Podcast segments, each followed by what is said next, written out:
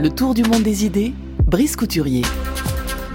L'heure pour nous de retrouver Brice Couturier. Bonjour Brice. Bonjour Florian. Alors vous avez déjà fait mention dans vos chroniques cette semaine des articles publiés par Yasha Munk et Roberto Stéphane Foa sur le recul de la démocratie paru dans le Journal of Democracy. Serait-il devenu moins pessimiste, Brice?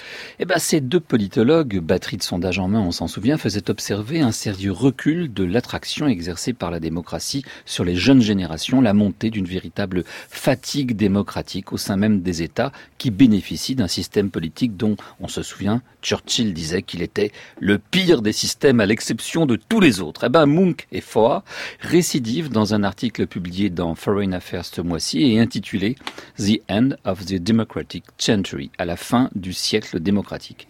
Le XXe siècle aura été le grand siècle de la démocratie, écrivent-ils en substance, parce qu'il a été dominé par la puissance américaine. Il est exact que la démocratie a exercé une séduction de plus en plus irrésistible sur la grande majorité des peuples du monde tout au long du siècle passé.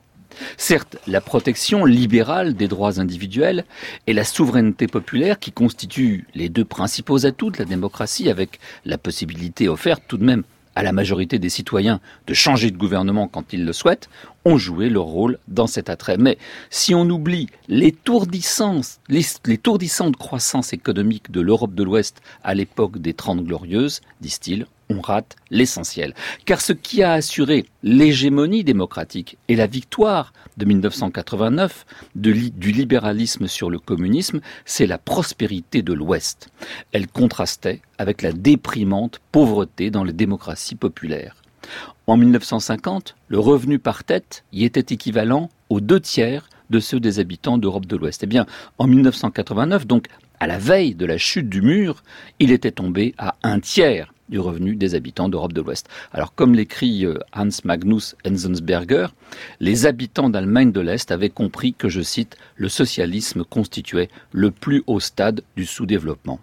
Mais à mesure que cette capacité des démocraties libérales à enrichir régulièrement leurs citoyens s'est émoussée, c'est-à-dire depuis le début du XXIe siècle, eh bien, ces derniers se sont tournés de plus en plus vers les partis populistes. Un sondage, alors que les deux tiers des Américains de plus de 65 ans, les baby boomers, estiment absolument capital de vivre en démocratie, moins d'un tiers des moins de 35 ans pensent de même. Étonnez-vous donc qu'un peu partout, de l'Europe centrale à l'Asie, la tendance électorale soit désormais à l'homme fort, à un retour à des formes diverses d'autoritarisme. La démocratie était forte parce que l'alliance des démocraties, des États-Unis au Japon, en passant par l'Europe occidentale et l'Australie, était puissante. Mais voyez le retournement de tendance. Pour la première fois depuis 200 ans, la part du PIB mondial produit par ces démocraties va être inférieure à 50% cette année. Au cours de la prochaine décennie, elle ne devrait même plus représenter qu'un tiers du PIB mondial, alors même que certains États autoritaires comme la Chine obtiennent, eux, on le sait, des résultats économiques spectaculaires. Conclusion, ou bien un certain nombre de régimes autoritaires vont se démocratiser sous l'influence de leur classe moyenne, ou bien les démocraties vont se retrouver en fâcheuse posture. Le prestige de la démocratie hors de son espace géographique tenait aussi à l'influence des productions culturelles de l'Europe et de l'Amérique du Nord. Durant des décennies, leurs écrivains, leurs cinéastes, leurs chanteurs et musiciens jouissaient d'un prestige universel, ils dominaient la culture mondiale. Tel n'est plus le cas aujourd'hui. De même, l'appartenance à l'un des clubs occidentaux tels que l'Union européenne ou l'OMC était fort désirable. Tout le monde voulait en être. Tous les pays consentaient donc des efforts de démocratisation afin de mériter leur carte de membre. Cela aussi est en train de se terminer.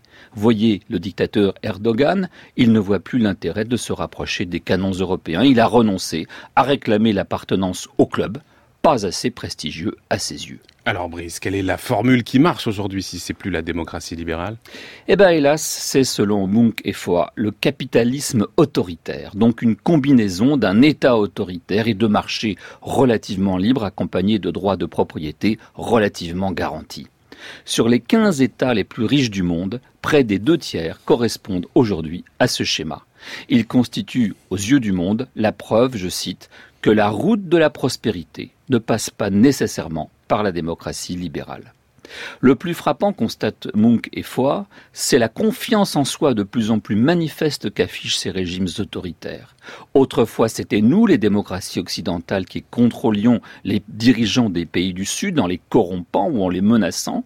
Aujourd'hui, c'est la Russie qui intervient avec le plus parfait cynisme dans la manipulation des opinions et des élections jusqu'aux États-Unis, ou bien qui recrute à grands frais des leaders européens pour faire du lobbying, comme l'allemand Gerhard Schröder ou l'ancien chancelier autrichien Alfred Gusenbauer. Et de son côté, la Chine se sert des instituts Confucius et l'Arabie saoudite paye officiellement plus d'une centaine de lobbyistes accrédités à Washington. Les États autoritaires répandent leurs valeurs à travers le soutien intéressé à des départements universitaires, les investissements à l'étranger, les organisations caritatives, le financement de la religion, et ils ont créé toutes sortes de réseaux d'information ou de désinformation qui relaient des messages conformes à leurs intérêts à travers la planète, tandis qu'ils interdisent la réciproque à l'Occident sur son propre sol. Bref, la domination des démocraties libérales occidentales toucherait à sa fin.